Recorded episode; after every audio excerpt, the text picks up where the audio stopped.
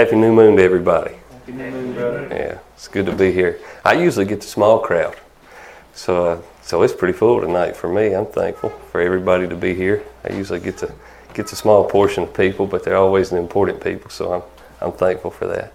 Good to see my kids here. Glad you're here. I hope your day's been great. It's good to see everybody here today. It's a wonderful privilege to be up here to speaking with, with all of you. I know that I say that a lot, but I really mean it. I really mean it. I, there's, if there's nothing more that I enjoy in life than to talk about the Bible. I love it more than anything. Um, some of my friends, they all get the, they all get the bad end of that because they'll call me, and I know I keep them on the phone for an hour or so at a time talking about the scriptures, but I love it. I love it. It's what I want to do. When I teach, I have the whole floor for about 40 minutes, and uh, nobody gets to talk back. They can't interrupt me, and I just get to tell you what I think for about 40 minutes, and uh, so I really like that. I'm just kidding. I'm just kidding. But I do love to discuss the Bible with people, and so anytime I get the opportunity to do so, I find it a privilege. I find it a great opportunity. And since I've been retired, or quote unquote retired, um, since I've quit getting paid, anyways, um, it seems that I have a whole lot more time to study and witness to other people. And the more I do it, the more I want to do it. It, um, it grows on you. So, here in the last few months, I've really poured my heart into studying the book of Acts, not only for myself, but also for the welfare of the church, for you guys. I spend about an hour to a half, an hour and a half um, every day researching commentaries, uh, reading the text itself, trying to memorize the verses, thanks to Brother Sandy, and, um, you know, just preparing lessons and it's just been incredible fruitful for my walk. It's it's been a it's been a great thing. I've really enjoyed it and i've learned so much. And so i guess what i'm trying to say is i've been itching to uh, share this with you guys and all that i've discovered in my study time. I've been wanting to wanting to get up here and share it with you. And i feel like it's been beneficial for me and it's caused me to draw closer to yahweh. So i want to suggest to you if you don't have anything going on in, uh, in your life as far as bible time find a subject pick a topic get engrossed with it. Study it, study it, study it. Just find something to get, get involved with in the Bible. And uh, whether it be a specific topic or a block of verses or a whole book or whatever, you, whatever you're doing, just get completely involved in it. Get engrossed with it because it'll be food for your spiritual man. It'll help you to grow. It'll help you to draw closer to Yahweh. Either way, you're going to benefit from it. I guarantee you that you'll benefit from it.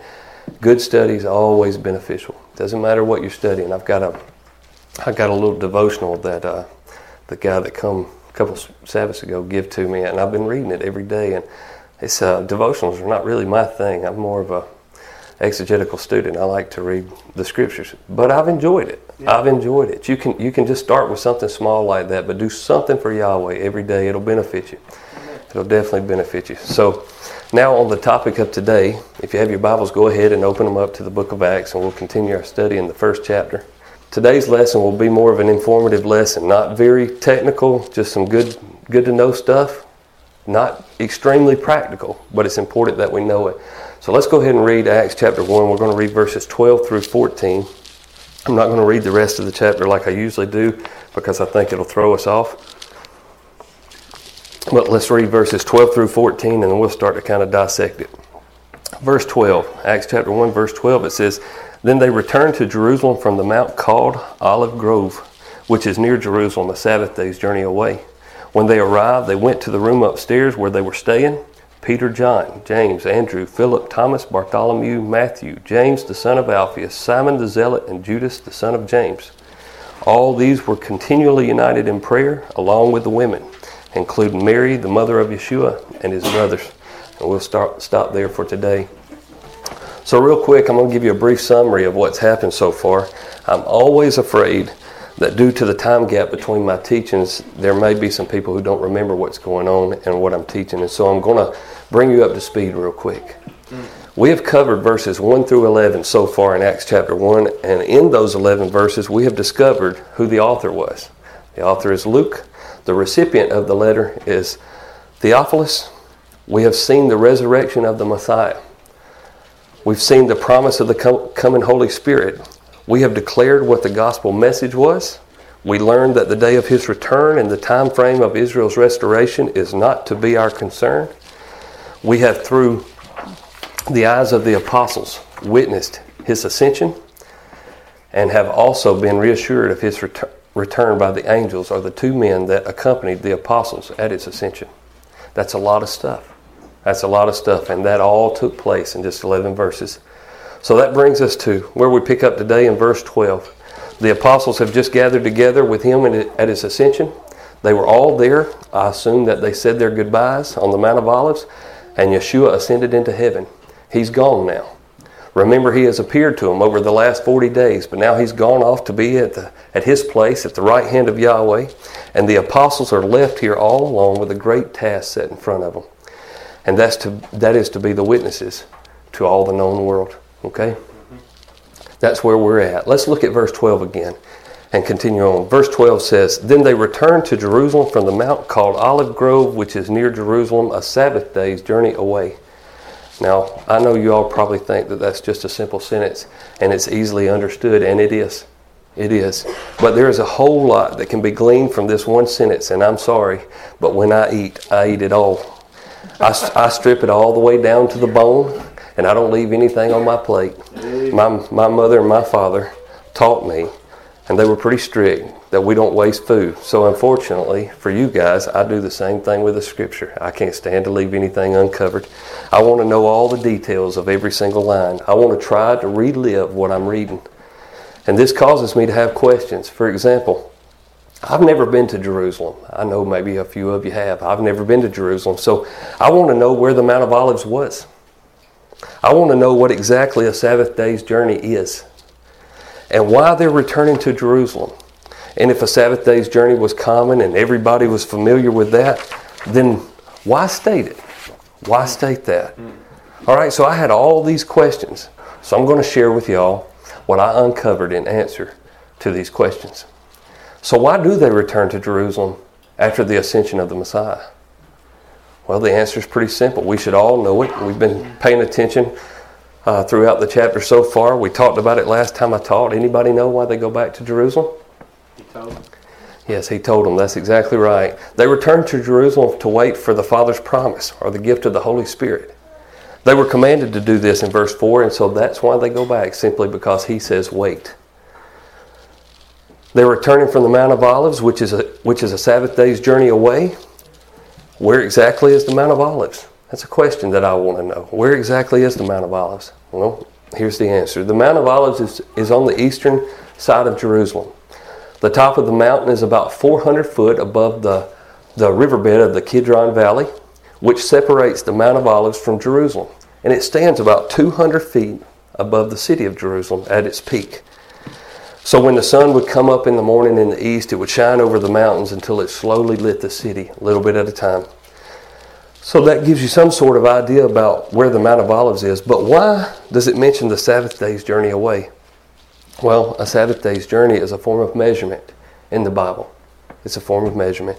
It's kind of like saying a half a mile. Or if you're from my neck of the woods, it might be like saying a pretty fur piece or a stone's throw away. Yeah. Okay? The Sabbath day journey is a measurement that all practicing Jews would have understood in the first century. They all would have known exactly what that meant. The measurement is derived from an understanding out of Exodus chapter 16 and verse 29, and also Numbers chapter 35, verses 4 through 5. Now, let me be clear we don't see a direct command of how far you're allowed to travel on the Sabbath day, not in the Torah. All right? We don't see a direct command on that. But in Exodus chapter 16 and verse 29, Moses tells the Israelites not to leave their place on the Sabbath day, not to leave their place. And this comes on the heels of them getting manna on the seventh day. Y'all remember the story about they're to gather manna six days, and on the seventh day they're not to go out. You, you, you gather a double portion of manna on the sixth day, and you don't go out of your place on the seventh day to gather manna. So if we were to take this command and remove it from its context and let it stand alone, it's very black and white. Don't leave your place at all on the Sabbath day. We could take that pretty wooden and we would say not to leave our place. However, given the context, it could be understood that no one is to leave their place to gather manna on the seventh day depending on how you understand that, right? But we know a sacred assembly is to be held on Shabbat.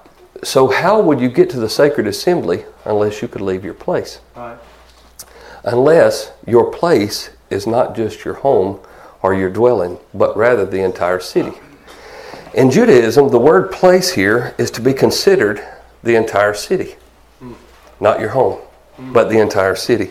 And I believe the rabbis of old struggled with the command as well. So, in an attempt to reconcile it with the rest of the Torah, they infused it with Numbers chapter 35, verses 4 and 5, which says, speaking of the Levites, the cities will be for them to live in, and their pasture lands will be for their herds and all their other animals. The pasture lands of the cities you are to give the Levites will extend from the city wall 500 yards on every side. Measure 1,000 yards outside the city for the east side, 1,000 yards for the south side, 1,000 yards for the west side, and 1,000 yards for the north side, with the city in the center. This will belong to them as pasture lands for the cities. Now, with that being said, the Levites, who were the priests of Israel, had to serve in the tent of meeting or the tabernacle which was in the city. So they also would have to be there on the Sabbath day, right? Mm-hmm. Well, the only way that they are going to get there is to walk because they don't ride animals on the Sabbath day. We let them rest. Mm. And so, if the priests were set out a thousand yards from the city and it was okay for them to walk that far to minister to Yahweh's people, then one could assume that everyone, everybody else could maintain a safe walking distance in order to get to the holy convocation as well. And I know this is pretty complex. I can help you later if we can't get it all in, in, one, uh, in one sermon. But a thousand yards is 3,000 feet. Mm-hmm. All right, general math, thousand yards is 3,000 feet, which is close to two thirds of a mile. I think uh, a mile is 5,280 feet. Am I right? See? And so this is how this is how the measurement that became known as a Sabbath day's journey came about. According to Jewish tradition, it is the distance allowed to travel on the Sabbath day outside of the city. Okay, not outside of your home, but outside of the city. Which makes sense because the Mount of Olives is a half a mile outside of the city walls. Okay? Which, and according to um, Acts chapter 1 and verse 12, it's about a Sabbath day's journey, not exactly a Sabbath day's journey. Okay?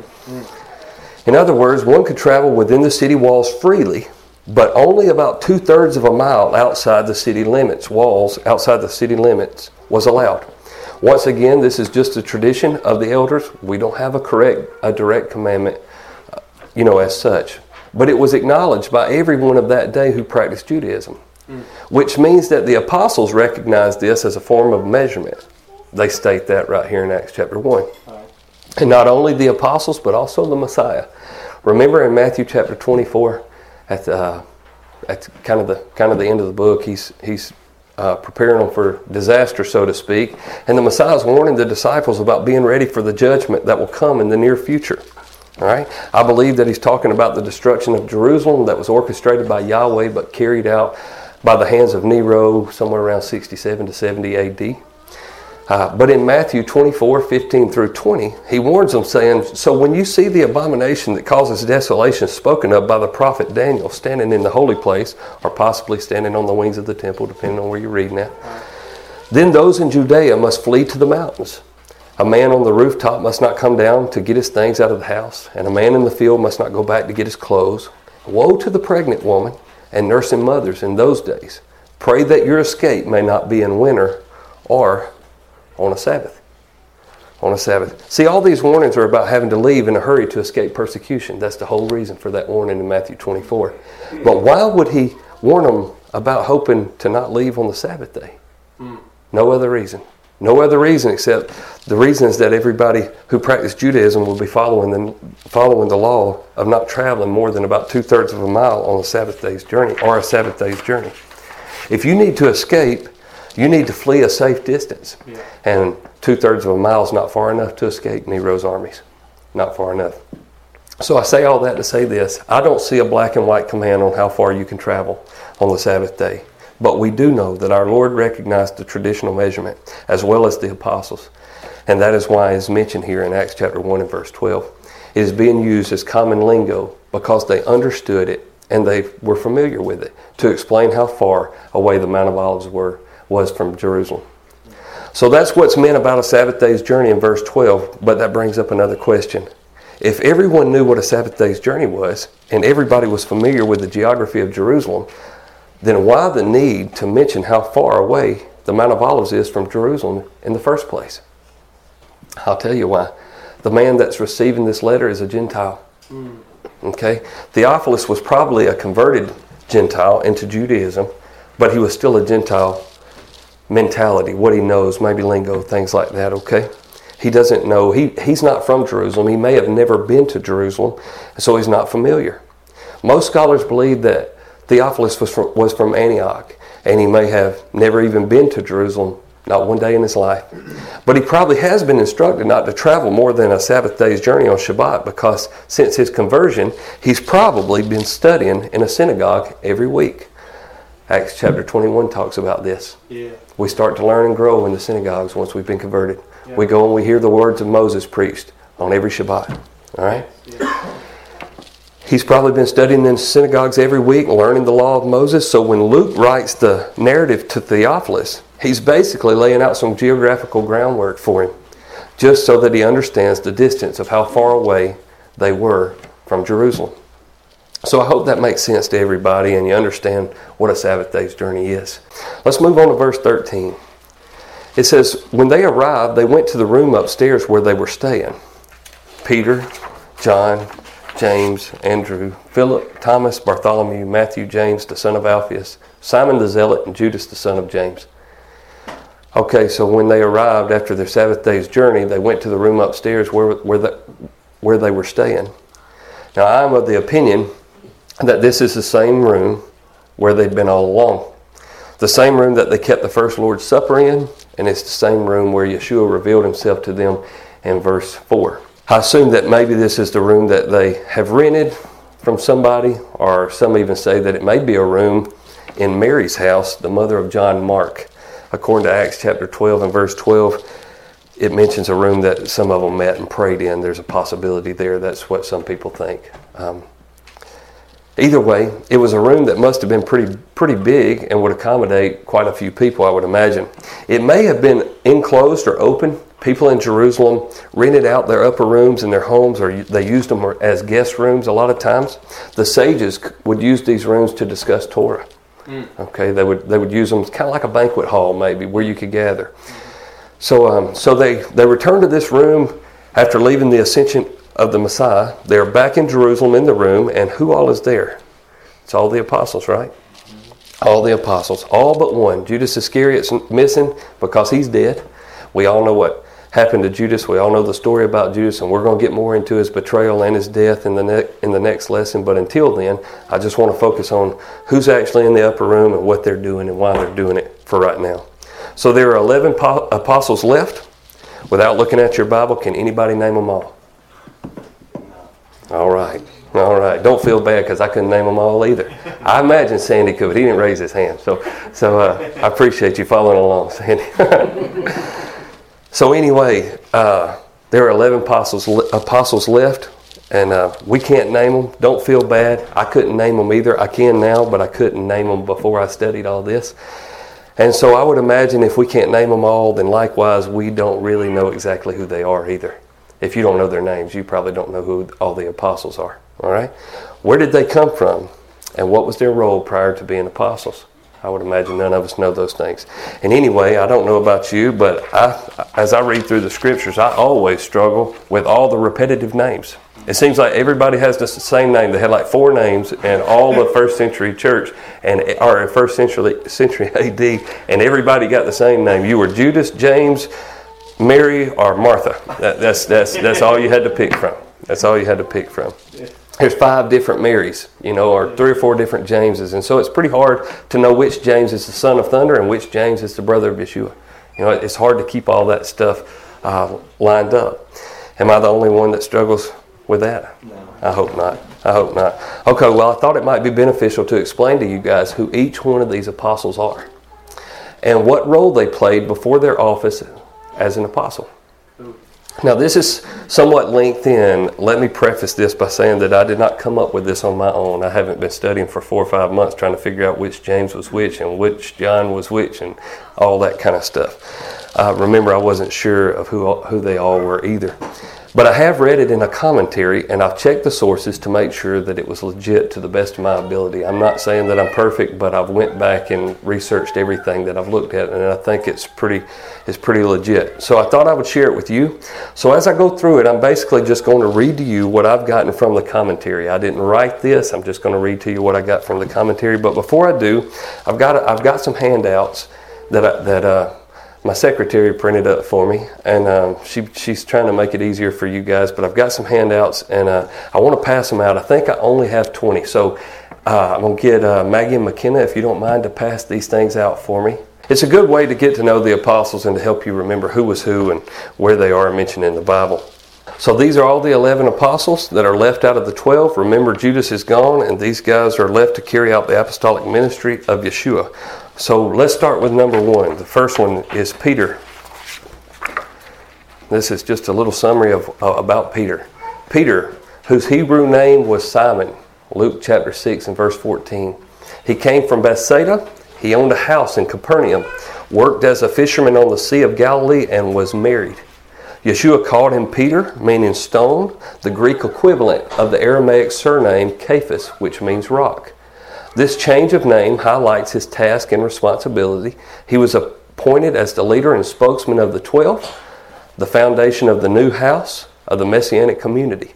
This is indeed Peter's role in the first half of Acts. He appears with John as his silent partner, as spokesman of the twelve, and as a church leader and missionary. The second apostle we have is John. He's one of the sons of Zebedee. He was a fisherman from Bethsaida also. He is in all probability the disciple whom Yeshua loved in John's gospel. John was the only disciple among the twelve who witnessed Yeshua's crucifixion, according to John 19 25 through 27, and the first disciple to see the empty tomb in John chapter 20, verses 2 through 5. Paul described him, describes him as one of those esteemed as pillars in Galatians 2 9, and the early tradition identifies John as the author of the fourth gospel. The third in the list is James, John's brother. He was executed by Herod Agrippa in AD 41, Acts chapter 12 and verse 2, and was the first of all of the twelve who was killed on account of his faith. Yeshua called James and John, I'm not going to say this right, Boanerges, translated by Mark as sons of thunder in Mark 3:17.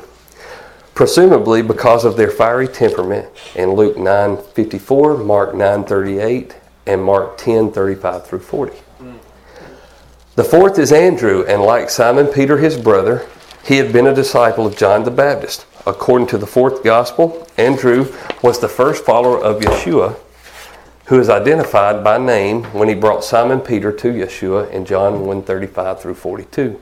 Later he brought the boy with the bread and the fishes to Yeshua in John 6 8, and together with Philip, the Greeks who wanted to see Yeshua in John 12 22. Number five is Philip, who also came from Bethsaida, like the four just mentioned in John 144. With Andrew, he brought the Greeks who wanted to see Yeshua to him in John chapter 12, 21 through 22. He is not the same as the Philip who was a member of the seven in Acts chapter 6 and verse 5 and who preached the gospel in Samaria in Acts chapter 8, verses 4 through 24. Sixth on the list is Thomas, called the twin, John 11, 16, and John 20, 24, and 21 and 2. He is mentioned in the fourth gospel as a courageous disciple of Yeshua in John 11, 16 who, after his encounter with Yeshua after the resurrection, confessed Yeshua as Messiah. In John 20 and verse 28, according to the later tradition, he went to India as a missionary. That goes along with what Raymond told us not too long ago. Number seven is Bartholomew, and that name is mentioned only in the disciples' list, but his Aramaic name may have been Nathaniel Bar Talmai, son of Talmai, so he has been identified with Nathaniel, who is mentioned in John 143 through 46, and also in 21 verse 2, though that is uncertain. Number 8 is Matthew, who is identified in Matthew 9 9 and Matthew 10 3 as Levi, the tax collector, who's called by who's called by Yeshua or whose call by Yeshua is described more extensively than the call of any other disciple. Early church tradition credits Matthew slash Levi with authorship of the first gospel. Number nine, we have James, the son of Alphaeus, who has been identified with James the younger in Mark chapter 15 and verse 40. The brother of a certain Joseph, whose mother was a certain Mary, but this is not clear which one. Since Levi is also described as son of Alphaeus, Mark 2:14, I found this interesting. It is possibly it is possible that James and Matthew or James and Levi were brothers. However, since the disciples list in the gospel usually mentions brothers in pairs, which is not the case with regard to James, the son of Alphaeus, this may not be likely. Numbers 10 on the number number 10 on the list is Simon the Zealot in Luke 6:15 who is also called the Cananean in Matthew chapter 10 and verse 4 and Mark chapter 3 and verse 18, a term derived from the Aramaic word meaning the enthusiast or zealot. In the first century AD, both the Aramaic and the Greek terms had a broad spectrum of meaning. Everyone who stood for a committed fulfillment of the law could be so designated. Whether this Simon formerly belonged to the party of the Zealots or whether he was at one time a Jewish nationalist prepared to engage in active resistance against the Romans remains an open question. And last but not least, number 11, and the last on the list, is Judas, the son of James, Luke 6:15 6:16, who is likely also called Thaddeus, mentioned in Matthew 10:3 and Mark 3:18. Apart from the disciple list, he is mentioned only indirectly in connection with Yeshua's last Passover, during which Judas, not Iscariot, asked, Lord, why do you intend to show yourself to us and not to the world? John 14, 22. And that concludes the list of the 11 apostles in the upper room. Now, I don't know about you, but isn't that educational? Yeah. You can take that with you, kind of learn it, maybe maybe glean from it a little bit. I thought it was educational. I thought it'd be beneficial for you guys as well as beneficial for me, and so uh, I'm thankful for Kim to print the list off for you. I've always struggled with the apostles and who they were exactly. For the longest time, I even thought that the disciples and the apostles were different people.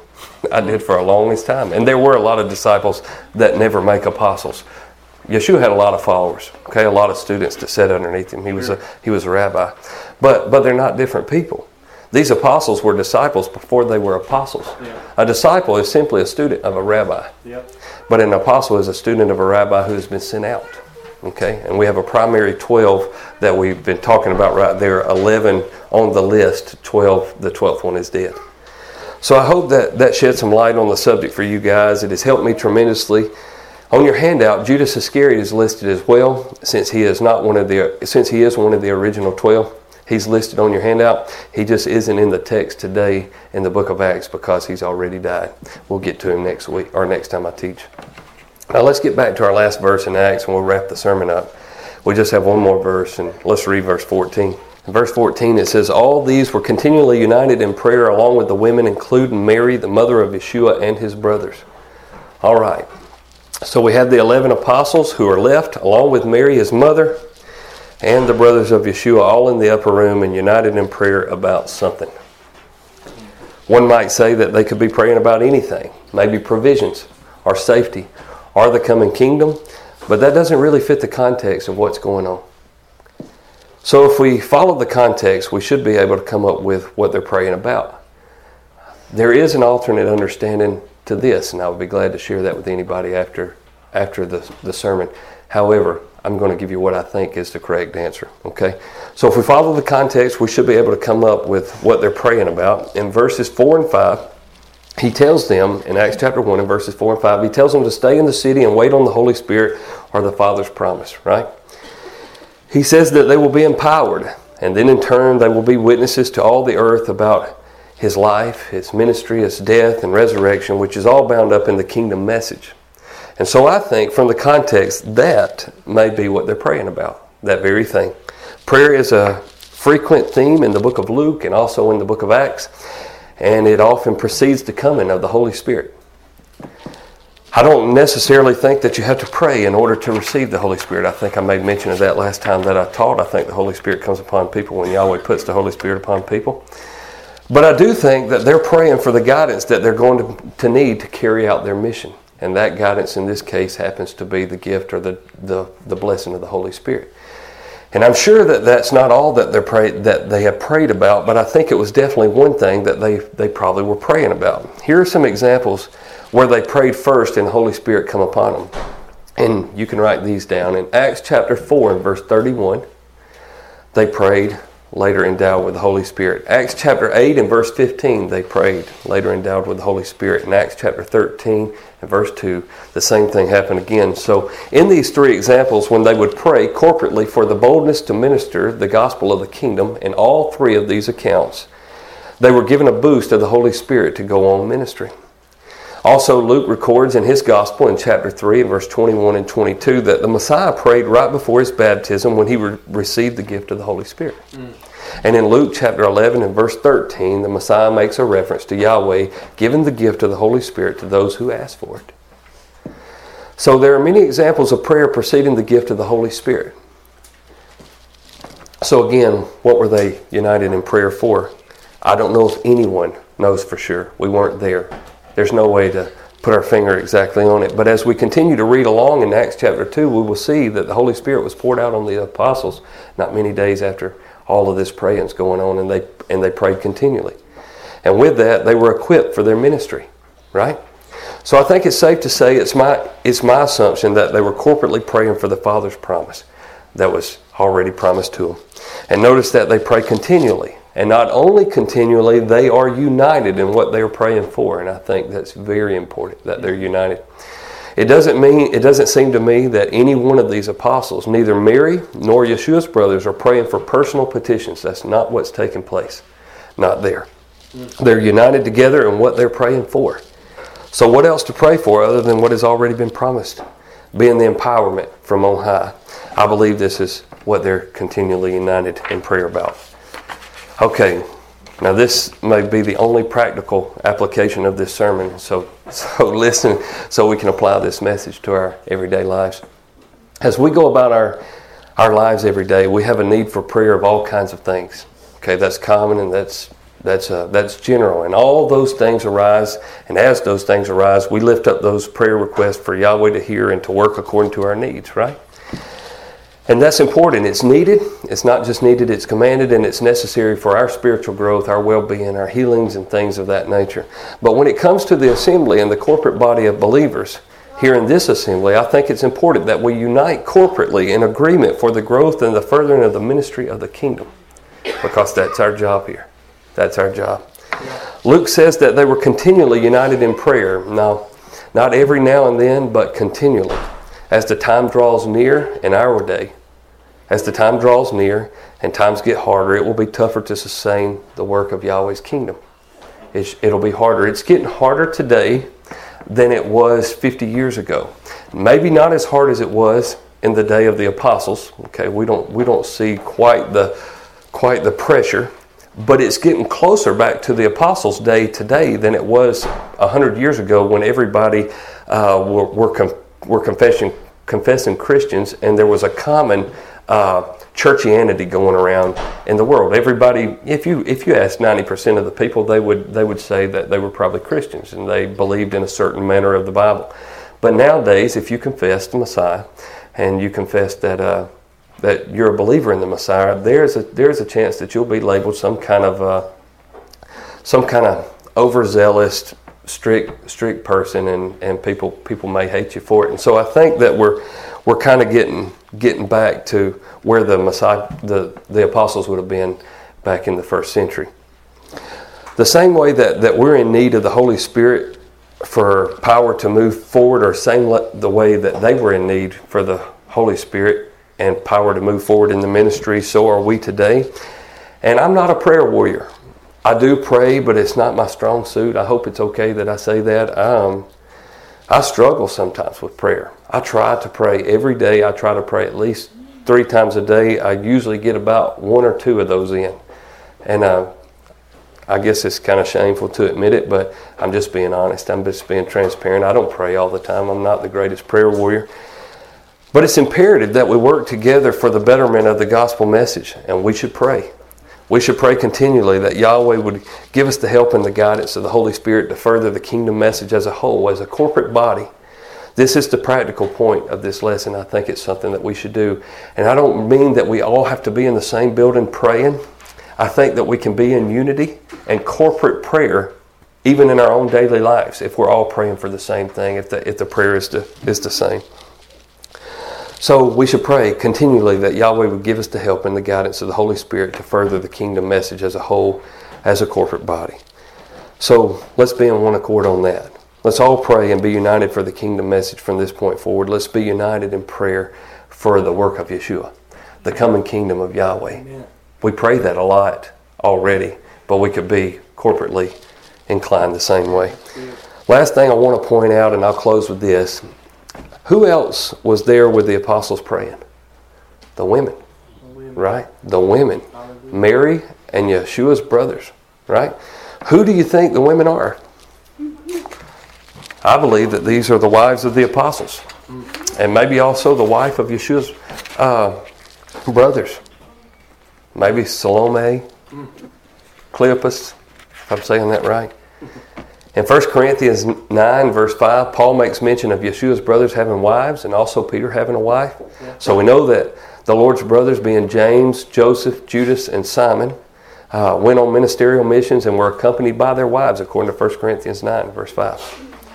So that may be the women here, but also the woman that is mentioned by name is Mary, the mother of Yeshua. Yeah. Now, how precious, precious would it have been to have the mother of our Lord standing around and praying with you for the Holy Spirit? Wow. Can you imagine what that would have been like? This is someone who has spoken to angels yeah. and was overshadowed by the Holy Spirit and has given birth to the one and only child of Almighty Yahweh. Wow. Pretty precious person, I would think. She may have some experience in the matter, I would, I would imagine. So that would be incredible to say the least. And I can't imagine being in the presence of Mary. So I'm not I'm not degrading her by what I'm fixing to say. But I want you to think about this. I want you to notice what they're not doing. What they are not doing. It doesn't say any of the apostles were bowing down to her and worshiping her. It doesn't say that they were venerating her. Right. She doesn't have a place of superiority. She's kneeled down just like the rest of them in prayer. No, she was praying corporately with the rest of them.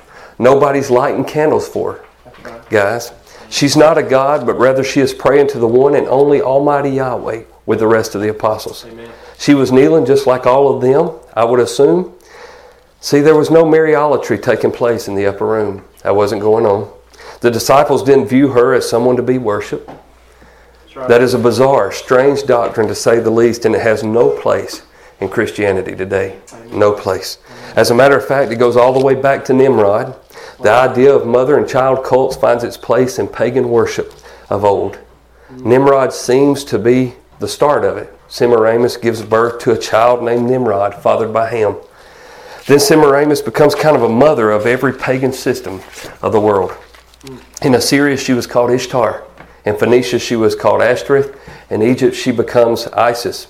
In Greece, she's Aphrodite. In Rome, she's Venus, and in the Catholic Church, the pagan roots run over as well as she is, as well as she is Mary. Mm. Modern Roman Catholicism is not Christianity, people. It is an abominable mixture of pagan Babel and Christianity, and it has no origin from the Scriptures. Mm. It doesn't begin here. We are not to give our worship to any other mighty one, and that includes the mother of our Savior, Mary. Right. Now, was Mary a good woman? Sure. Of course she was. Yeah. She was a great woman. She was the vessel that Yahweh chose to bring her holy, his holy child through. And therefore, honor is due to her, yeah. but not worship. No. Not worship. No, she was a child of the king that was devoted to her Lord, her son.